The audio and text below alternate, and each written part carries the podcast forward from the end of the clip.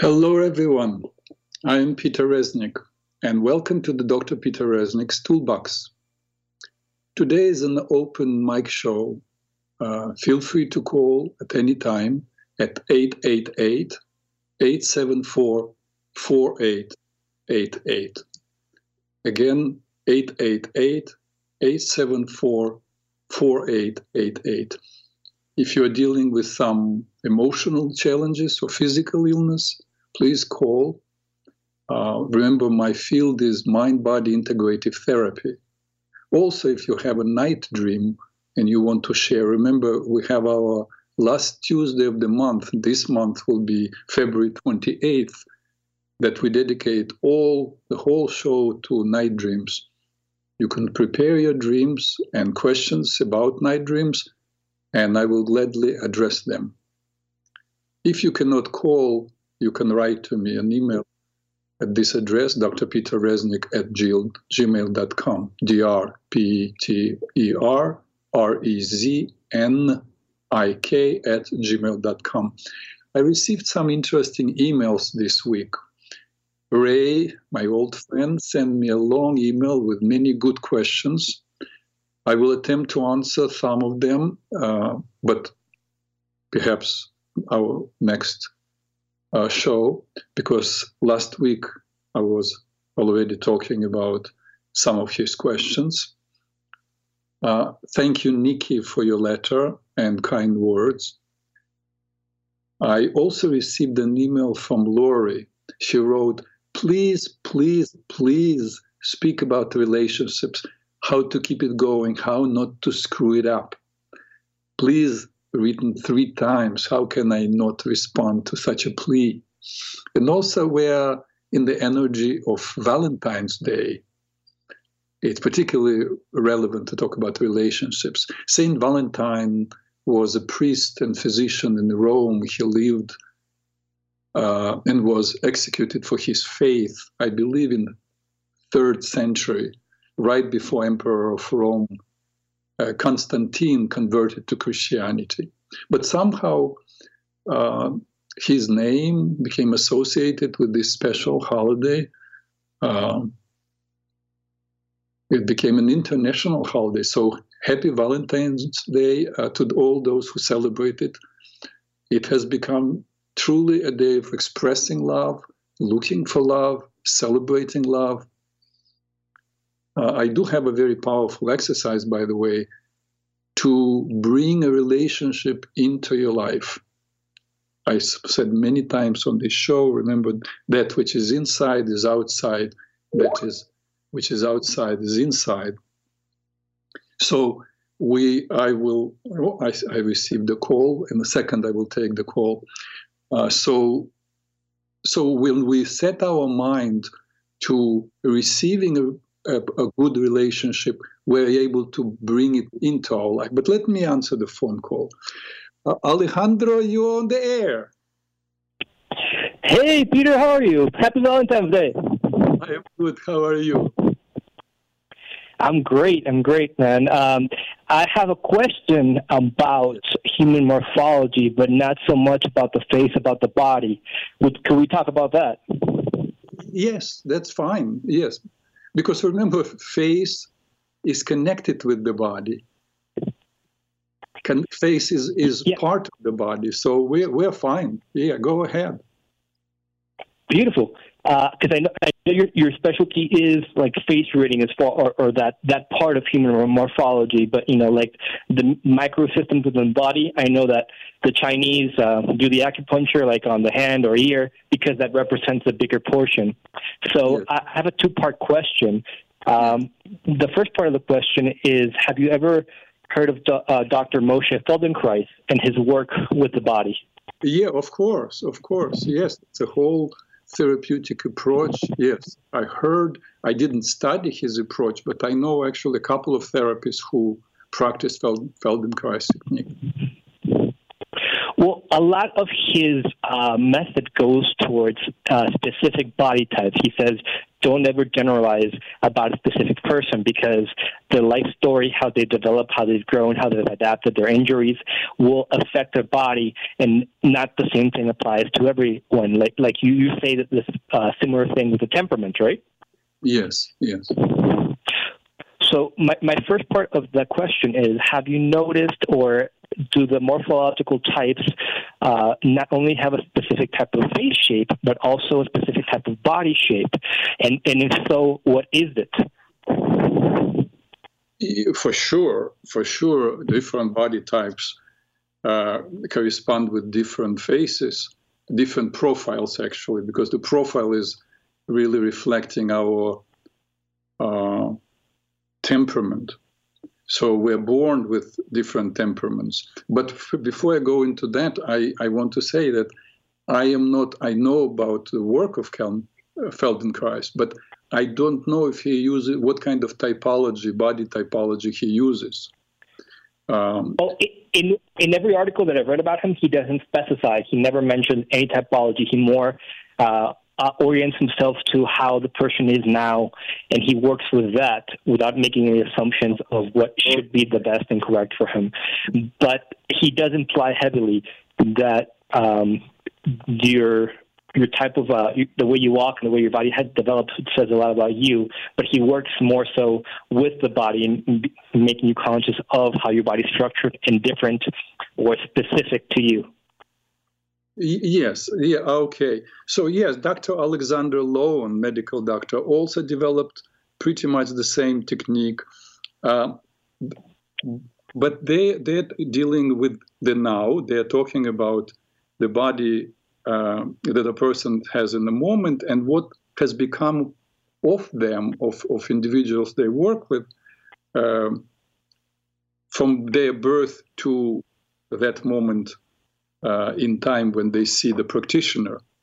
But human morphology implies much greater picture, and that is that of, how a person came into this world and what he believes he or she they brought from previous incarnations.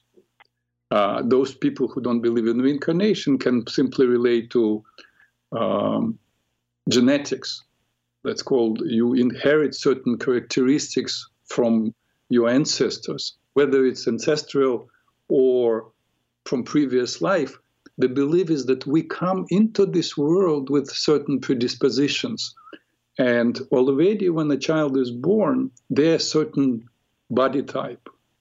And that body type reflects certain beliefs that they and beliefs and talents that they brought with with themselves, whether it's from genetic um, inheritance or from previous incarnations. Uh, how how do we know why why are we so comfortable with this idea? Because you know people come uh, into this world different. When you see those people who have two, three, four children, no, the child grows up in the same environment from from, the get go. They some child is generous, some person child is withholding, and cries if you take something from him. Some child has um, talent to music, like Mozart composed music from the age of four, and somebody else doesn't have any uh, talents to music. So the same with talents, the same with inclinations, the same with energy type. Why is it important? Because we know then if a person is a certain body type, we know what story they came with like give an, an example, like one body type, we call it a bilious, is willful, organized, meticulous, orderly, um, a natural leader. So, and you already see this child from a young age, nobody taught him, but he is a leader. So, and when a person becomes an adult, and let's say they have um, a subordinate position, and they come into an office of someone like Feldenkrais, neither of them is alive, or Dr. Low, uh, Lowen.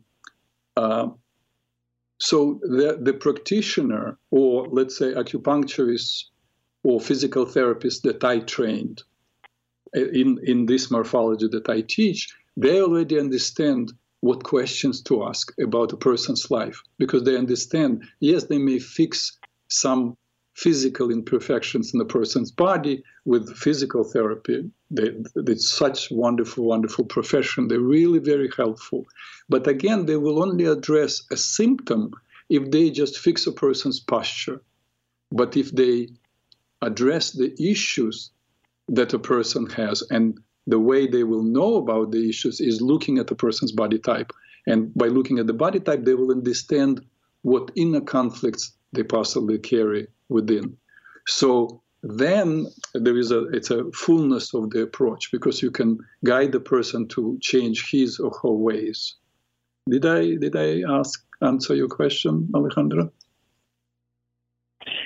Um, partially. My question was like um, more into like, for example, um, I've noticed that a lot of people um, that have like a big struck behind, you know, like big glutes, uh, they normally have less doubt about going into the future about their, how to move forward in life, right? Mm-hmm. Um, and uh, maybe I'm, I'm focusing on that part of the body because I don't really have any glutes. Um, but like the type of body or what certain muscle structure or posture structure says about you pertaining to the temperaments or, or the the body types that you are, are mentioning. Is there anything like specific uh, about them? Because I know in Ayurveda, like for example, uh, the with the, the nervous kind of body type that you handle, it would probably be very thin. But also, is there anything other than them being thin and uh, their bones being more brittle than the rest? Is there anything specific about how they hold their body or their posture or their mus- musculature um, that's relevant? Frankly, I'm I'm not clear about the question, Alejandro. I'm not I'm not clear. Like, uh, for example, um, someone with a very broad back. What yes. does it say about them pertaining to the, to their temperament? Or you know big strong powerful legs or yeah. it, it, does that correlate to any specific temperament or what does it say about them internally uh, specific to like uh-huh? yes of course everything anything a, a large back small back thin body a thick powerful body it all corresponds with a certain temperament that's that is, uh, you know, I have the book uh, Face Reading for Successful Relationships, and I talk about it. Yes, what you are describing, for example, like if a person has a large back and let's say a person is muscular, it sounds to me, uh, according to Western morphology that I teach, it's a sanguine temperament. Yes, they are conquerors, mm. they are powerful, they are unstoppable, they run out of steam because they have short energy span and short attention span, but they're very powerful. So the same thing if a person have a, has a person, a person has a, a weak, what we will call, or fragile bone structure, they're more cautious. They're less. They, they exhibit less power, uh, physical power, and uh, even emotionally, they are more functioning in spurts. They can get excited and then they lose their excitement. Um, uh, their, uh, how to say it, uh, their mood fluctuates and their, and their body is not stable. That, so that would be a nervous temperament. And, and I, as I write about it, uh, each temperament, temperament has their advantages and disadvantages that powerful you mentioned per, a person who with a powerful back with a uh, powerful jaw and um, big muscular arms can be very powerful physically uh, but they as i mentioned they have short attention span and they, they're impatient. Where that fragile type they they have uh, even though they're physically fragile they're brilliant. Their mind works three times faster than that of the the other one, the the sanguine temperament.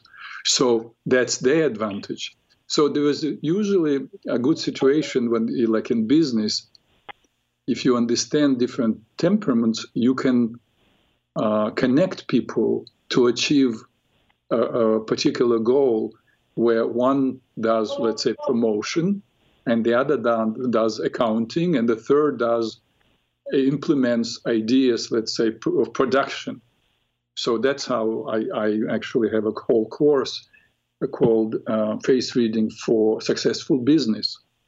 Why? Because different temperament is different at, at different um, different position. Uh, I hope I answered your question a little bit.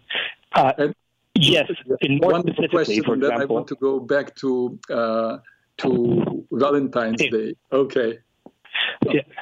So, for example, someone like myself and a lot of men, where it's very easy to them for them to build up a lot of muscle mass on the upper half of their body, and women that have the opposite effect, where it's more, it's, it tends to be easier for them to build muscle mass on the lower half of the body. Uh, although it's not always the same, you know, there are some men that are the, the opposite, but most of the time it is that way. Um, what does it say about someone when, when they do have a, a much easier time building muscle in one part of their body uh, or upper half compared to the bottom half? Is that an instability? Is that just a masculine feminine thing? Is that having to do with like what do you understand that to be? Well, uh, a lot of it. Remember, beyond morphology is our everyday life. There is there is influence of culture. A lot of men, for example, of every any temperament, are killing themselves in the gyms and actually harm themselves in, in many cases by building muscles because they will look good to women. So it's not a morphological type; it's more uh, fashion. Uh, tend to be.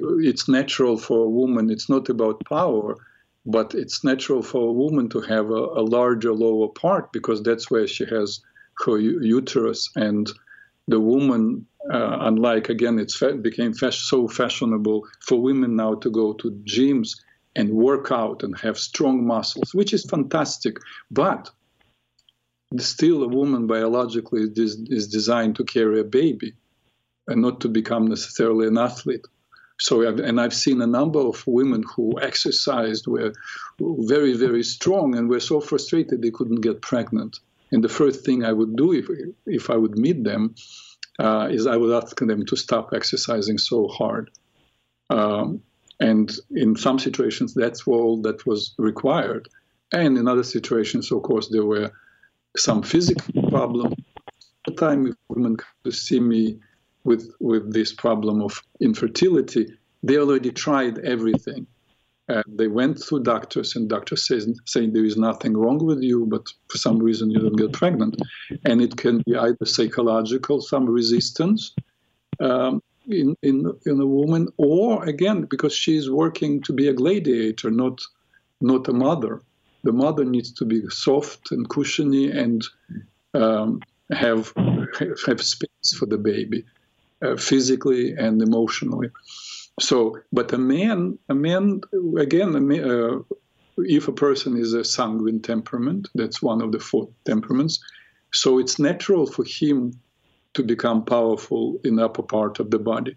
But for what we call nervous temperament, no, they may hurt themselves, and even they, they, very often men don't um, uh, work out in- because they invented all these machines and and uh, men want to have big uh, muscles arm on arms and, and chest. So and they hurt themselves with machines. The best is you know there is there are thousands of years old uh, traditions like qigong uh, in china and um, uh, yoga that Indians in, created. These are perfect systems that are millennia old, and they worked out the system of not hurting the body, but um, that would respect every every all flow of energy, meaning not to to overdo. And if a person is, if you have a good te- yoga teacher, they will know, understand your body type and your individual needs. Okay. Thank you very much for calling Alejandro uh, from Mexico. Oh, that's a long distance call. Good. Uh, are you are you there? Um, yes. Uh, thank okay. you for preserving uh, the wisdom of our ancestors and, and communicating to us, man. Uh, because love what you're doing. Thanks for your call. Okay, so we diverted a little bit with morphology, ladies and gentlemen, as you may remember. I spoke about face reading and different body types in other uh, during the other uh, shows. And I, if any of you are interested, I spoke about it maybe a, a, year, a year and a half ago. I can give give another talk on face reading, and face reading is very good to know, particularly if you are uh, in a relationship or, or looking for someone, because you know they say it's as easy to marry a rich man, meet a rich man as a poor man, right? That's the saying. So if you're not in a relationship, uh, it's better if you have choices to choose the person, uh, what I call with with green light, which means perfect match, rather than the match that is not that perfect. But above any face reading, about above any body type, there is love. So if you love somebody, that's the relationship that you have to make. But it would be good. Uh, it would be good to have a relationship. Um, but before you, I, I, was before Alejandro called. I started talk to, talking to you about techniques to bring a person into your life. I have a wonderful, wonderful technique, uh, and and I find that it works very well. But in order to use the technique itself will last one minute and a half. You do it once a day for three weeks. Uh, but you need to be prepared for that technique. And, and the way you prepare yourself is you make sure that you have space for a new relationship, which means you don't have attachments, you don't have unfinished business.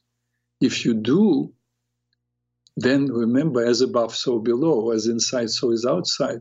So you will begin to attract a person who is like you. Would you like to meet, if you're a woman, would you like to meet a man who is still thinking about another woman? If you are a man, would you like to meet a woman who is still talking on the phone with her ex? So you need to get rid of, of all attachments and be ready. And then you write a list of qualities that you want in your future partner. But don't write things that you're willing to forfeit. Only absolutely necessary things, without which it's a deal breaker. But if there are things that are a must, a deal breaker, you must include. Okay? I, I remember giving this exercise to someone, to a woman, um, and she told me, listen, thing doesn't work. I said, doesn't work? She said, I wrote 10 things about a man I want to meet. And uh, indeed, I met a guy like this and we went out for first time and we were speaking and i really thought he is everything i ask. But then he touched my hand and i felt nothing. There's absolutely no attraction. And i said did you write on your list sexually uh, physically attractive to me? And she said no i thought it will be it comes with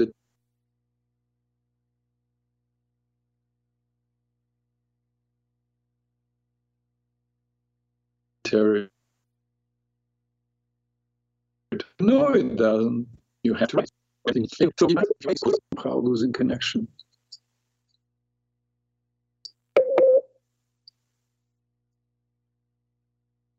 We, I don't know if we are connected or not connected. I will continue talking. So, um, so write write down uh, a list. Great. I just received a note that we are connected. So there was a little problem with connection. So um, here we are. So write down this list. And then next week, if you wish, once you write down the list, I will teach you the exercise how to bring a person in your life. But now I, I want to go back to, I didn't forget you, Lori. Uh, I want to go back to how to make relationships work. Uh, well, you know, it, it's very important to have a relationship. The very first instruction God gives to a human after God creates a human is it is not good for a man to be alone. And indeed, modern research conclusively demonstrates that people who live alone have much higher rates of heart attacks, die prematurely. But other studies show that people who are in unsatisfying and unfulfilling relationships uh, have higher rates of depression, anxiety, physical illness, and die prematurely. So, ladies and gentlemen, we are in trouble. Not being in a relationship is bad for you, and staying in a bad relationship is also bad for you. So, what do you do? The only choice we have, if you want to live long and healthy life, you must have, absolutely must have a relationship that works. Excuse me, let me have a sip of my tea.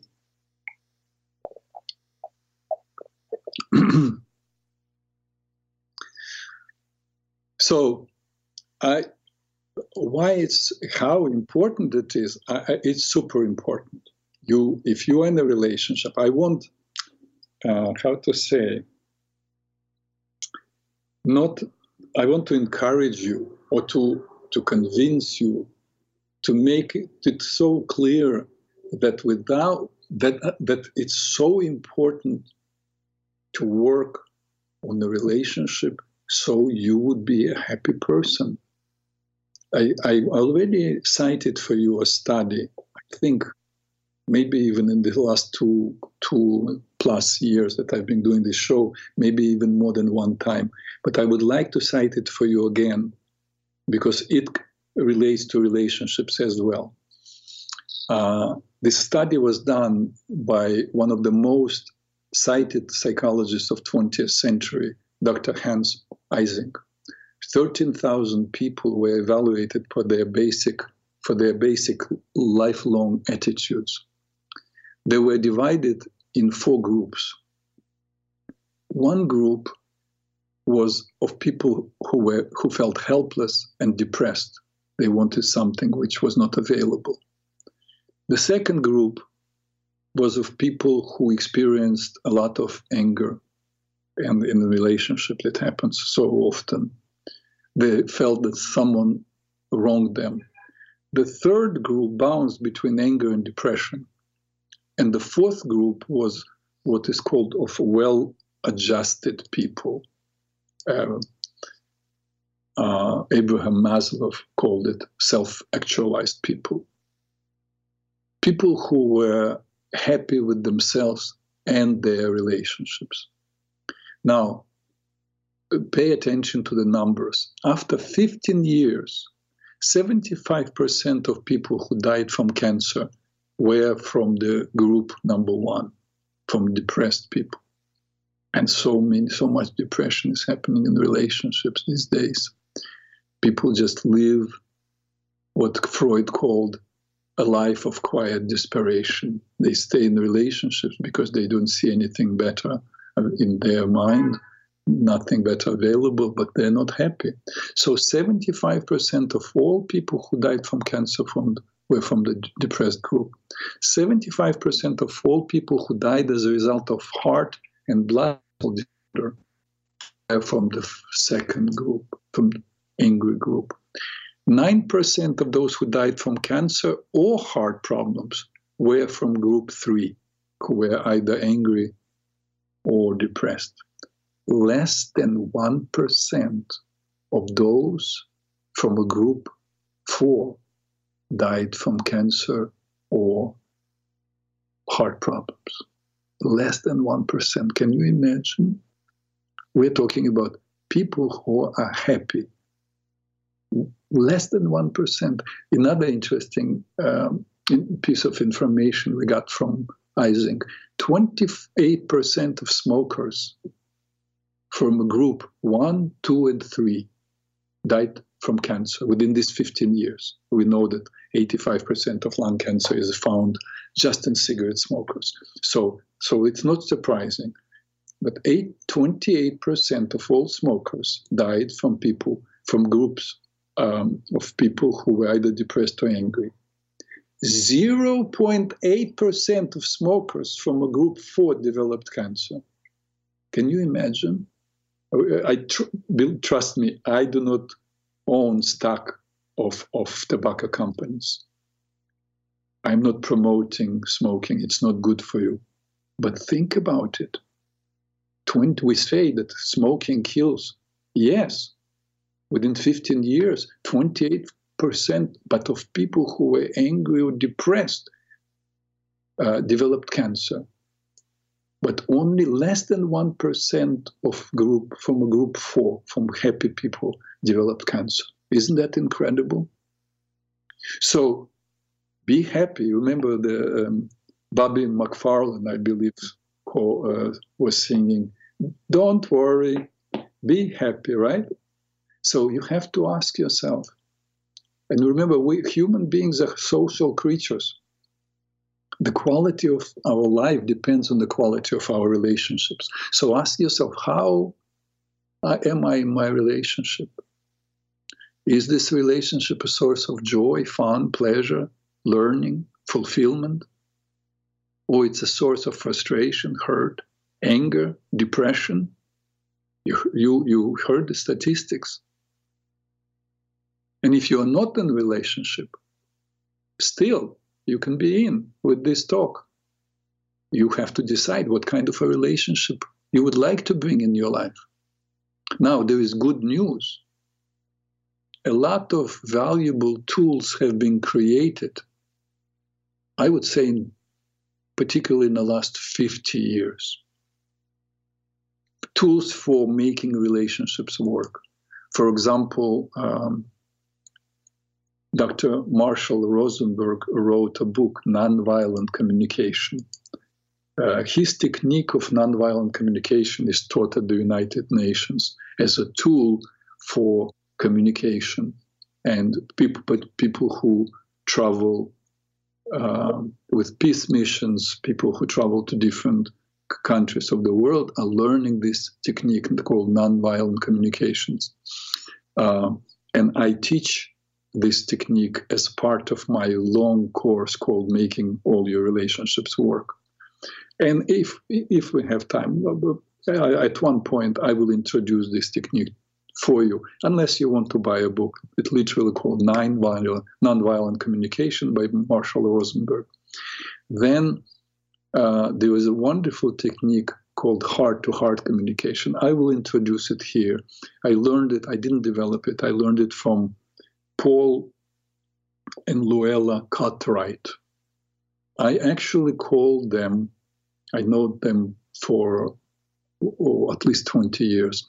And six months ago, I called them because I wanted to invite them as guests on my show. They're a fantastic couple. Uh, and when I called, unfortunately, I spoke to Paul. Um, Paul and Luella were in a car crash and both had traumatic brain injury. Luella was still uh, in coma and he came out of coma and he was trying to recuperate. Uh, we spoke for very little time and he said he is not capable, of course, to attend any any talks. So that's um, and for for now I I sent him an email and didn't get a reply. So I'm afraid even to to go.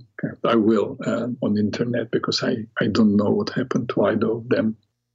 In fact, I just thought about them as I spoke to you. So I probably will after I speak to you, ladies and gentlemen. So, but they came up with what wonderful. They they uh, taught classes on relationships. And um, they have wonderful techniques that I also incorporated in my course, making your relationships work. Uh, but what I uh, developed is what is called Love Treaty. And that's, Lori, for you would be probably a good thing to download. Anybody who wants to download my, my love treaty, you can go on my website, um, drpeterreznik.com, uh, and go under articles, and you will see Love Treaty, uh, which is again I believe, a very good tool. It's easy to download the, the, the love treaty, it's only two pages, and to sign it with your partner. It's more challenging actually to live up to those promises that you make or commitments that you make as you sign that love treaty. So that requires clarification and possibly some help. That's why those of you who are interested, please go on my website, read, sign with your partner if the partner is interested, love treaty, and then call me. Again, if you're not comfortable, you can give somebody else's name. Uh, call me and let's go together through each paragraph of this treaty. Or you can ask questions if you have any questions or you need any tools. How to keep up, how to be true to the commitments that you make. So, and I will gladly guide you through it. Okay? So let it be an assignment for you for, for next week. Um, but today we have still time. Uh, so you received your homework, you received your assignment. And to work on love, the love treaty probably will take a whole hour. And that's why I think we can take next uh, show and spend it on, on the love treaty. And if we have extra time, I will talk about nonviolent communication. But today I would, uh, would like to address something else. And that's essential. Something we need to start with if we want to improve our relationships. And that is step number one in making your relationships work is mastering your relationship with yourself. Yourself must have a vision, must have an awareness, a belief that happiness, fulfillment, financial success for that matter, a wonderful relationship is possible in your life. Without such a belief, none of that can happen. Because belief creates experience. How can it be true, you may say?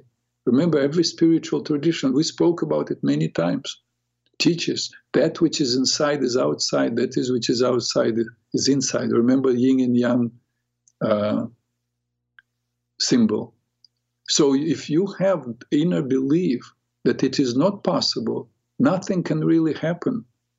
So we have to create a strong belief inside of your consciousness that you have the confidence that it is possible to have a wonderful, fulfilling, spiritual, emotionally satisfying relationship.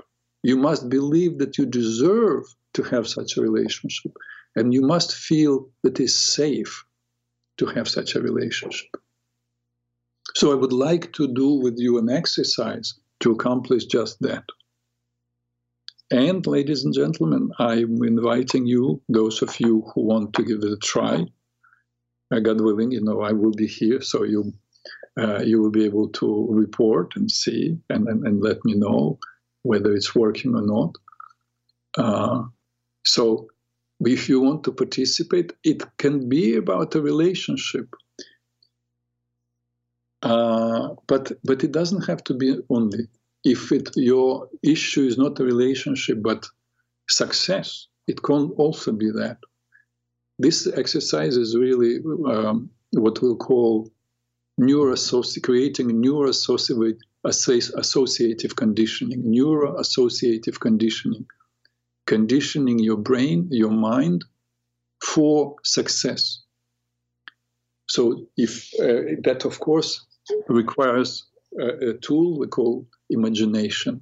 So, we'll do a mental imagery exercise uh, to, cre- to create conditioning for success. In, in for many of you, probably it is a relationship. As I said, the tools of how to navigate the relationship you will learn later, maybe the, possibly next week. But now it's about having personal belief that it's possible. So just close your eyes and combine the focus of your left brain with your with the playfulness of your right brain. If it's not easy for you to imagine, just pretend that you can imagine. Think of it. Feel it in your heart. Close your eyes, sit comfortably, inhale relaxation, and exhale tension. Take a moment and mentally scan your body from head to toe.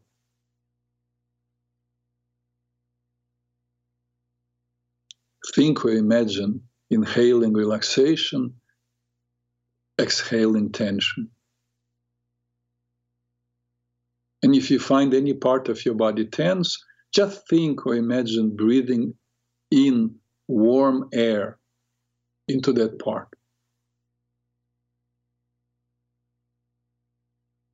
And now I want you to go into your private magical garden that is full of medicinal plants, healing herbs, lavish vegetation, and absolutely wonderful energy.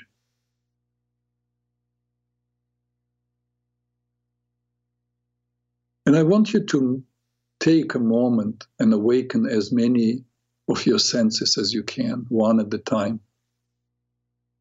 Try to smell those plants and flowers or see them. You can touch them if you wish.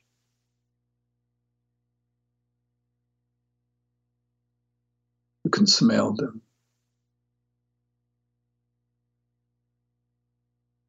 And I want you now to find a power spot in this garden, that space, special place with extra soft grass, and stand there upright.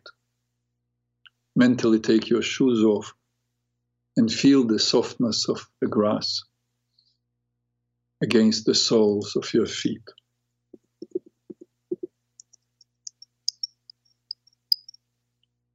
I would like you now to imagine releasing through the soles of your feet all the fatigue, mental strain, stiff back, tight shoulders, or whatever it is.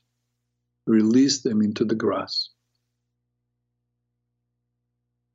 And now, for a few seconds, I want you to think of what you want your relationship to be like.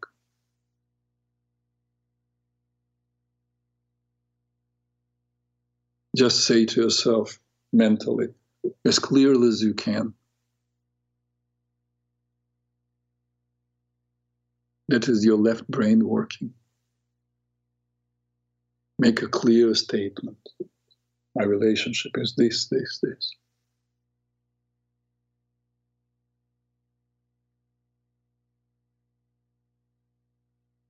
And now imagine it actually happening in your mind. Be playful. This is your right brain working. Be creative. Do not hold yourself back. See it being in life. See how this relationship is working in this beautiful, satisfying way. And now bring in the emotion, your limbic system. Feel the joy, feel the passion,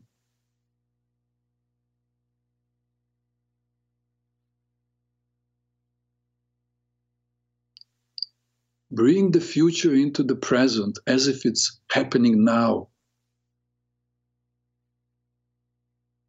As if you are at the height of your emotion.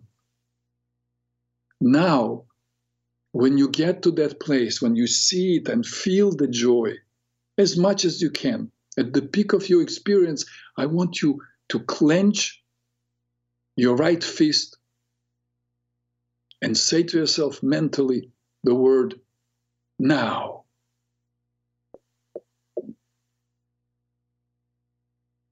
Stay with the feeling for as long as you can hold it.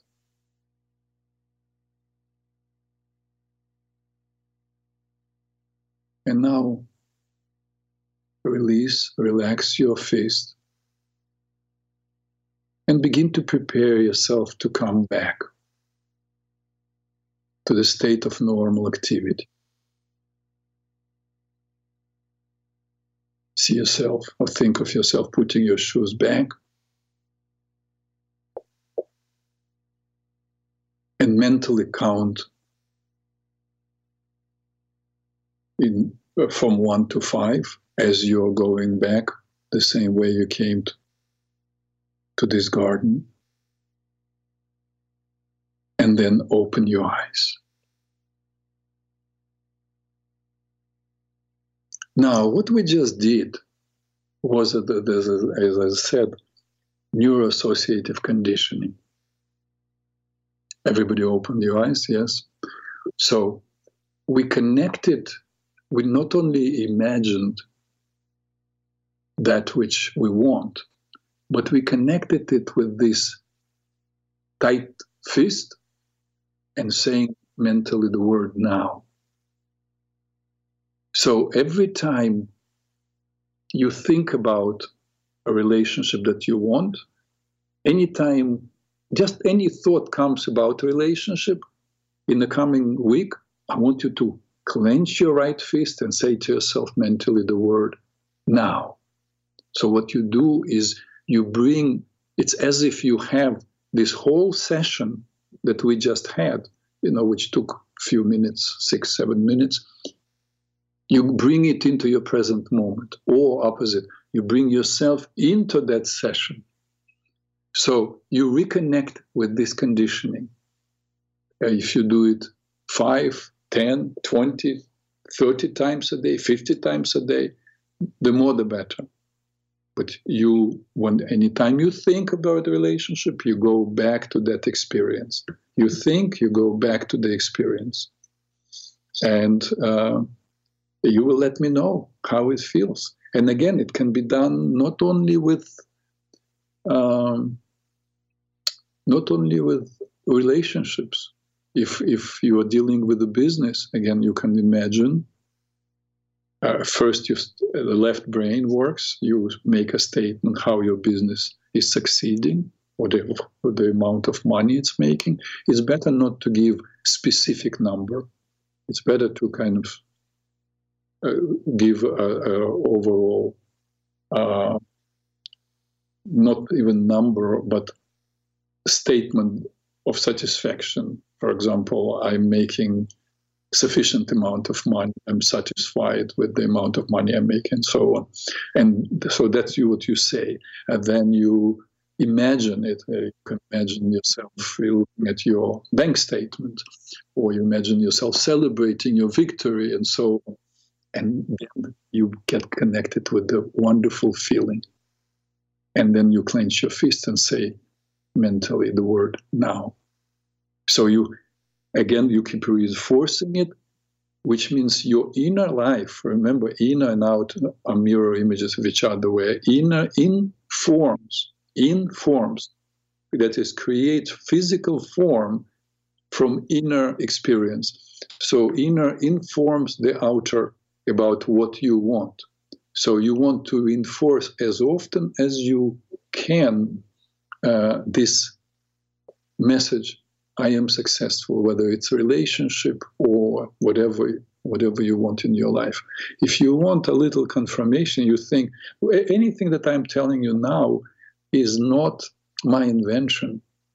I'm not saying anything new. I quoted to you spiritual traditions, you know, uh, that which is inside is outside. But also, these days, many scientists are coming to the same conclusions. David Bohm, protege of Albert Einstein, wrote this wonderful book, uh, Universe in the Implicate Order, where he talks exactly about that, that, that our reality is projection of our inner life. Uh, David Bohm is now dead uh, for at least 30 years.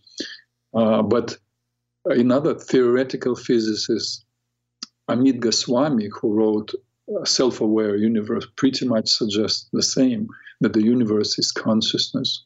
And we carry inside of our us also we're part of that consciousness.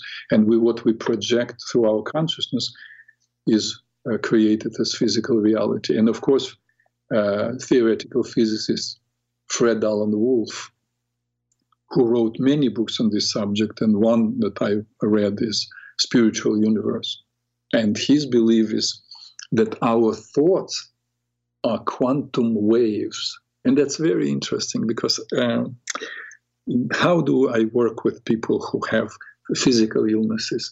I give them exercises, mental exercises, let's say shrink, of shrinking a tumor, right? You say, how can a thought affect the tumor?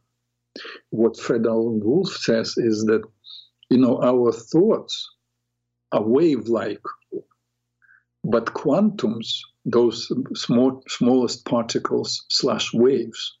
They're not just what quantum quantum physicists are saying. Uh, quantums are not particles. They're only particles when we look at them. But when they we don't look at them, they're waves. So, and our thoughts are waves. So, what Fred Alan Wolf suggests is that our thoughts are quantum waves that go forward.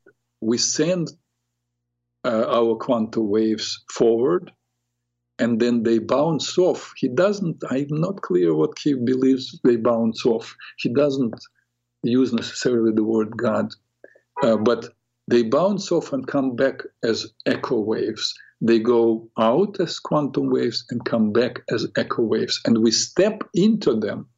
So basically, that our present uh, comes from our future against the backdrop of the past. That's his words, if you want to understand it. So our future, our present is not determined by our past as we believed in the old paradigm, but our present is determined by the future coming to us as a reflection of thoughts that we send in the past into the universe. So uh, that's why you have to be careful with what thoughts you are sending into the world um, because you are breathing life into them. So if you say, Oh, my mother had breast cancer, so I will have breast cancer. So that's what the thought you are sending. If you're saying, Oh, now economy is not good, how can I find a good job? So that's eventually what is brought to you is difficulties finding a job or breast cancer because that's what you were envisioning. You have to be very clear uh, and and uh, very committed to sending the right thoughts. But you will say, what what if I'm negative? You know, there are many people who the first thought that comes to them is a negative thought.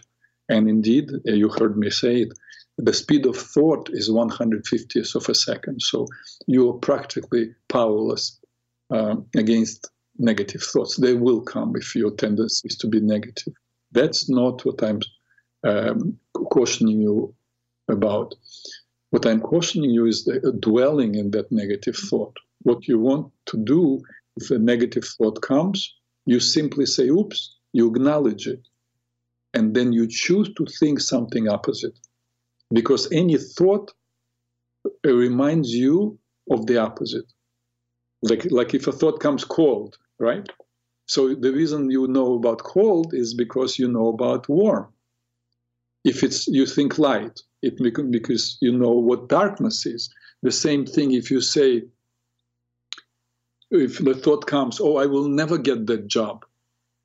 You say, oops, and that reminds me of my possibility of being the best of myself and finding a wonderful job and so on. It's the same thing with the relationship and whatever you do in your life.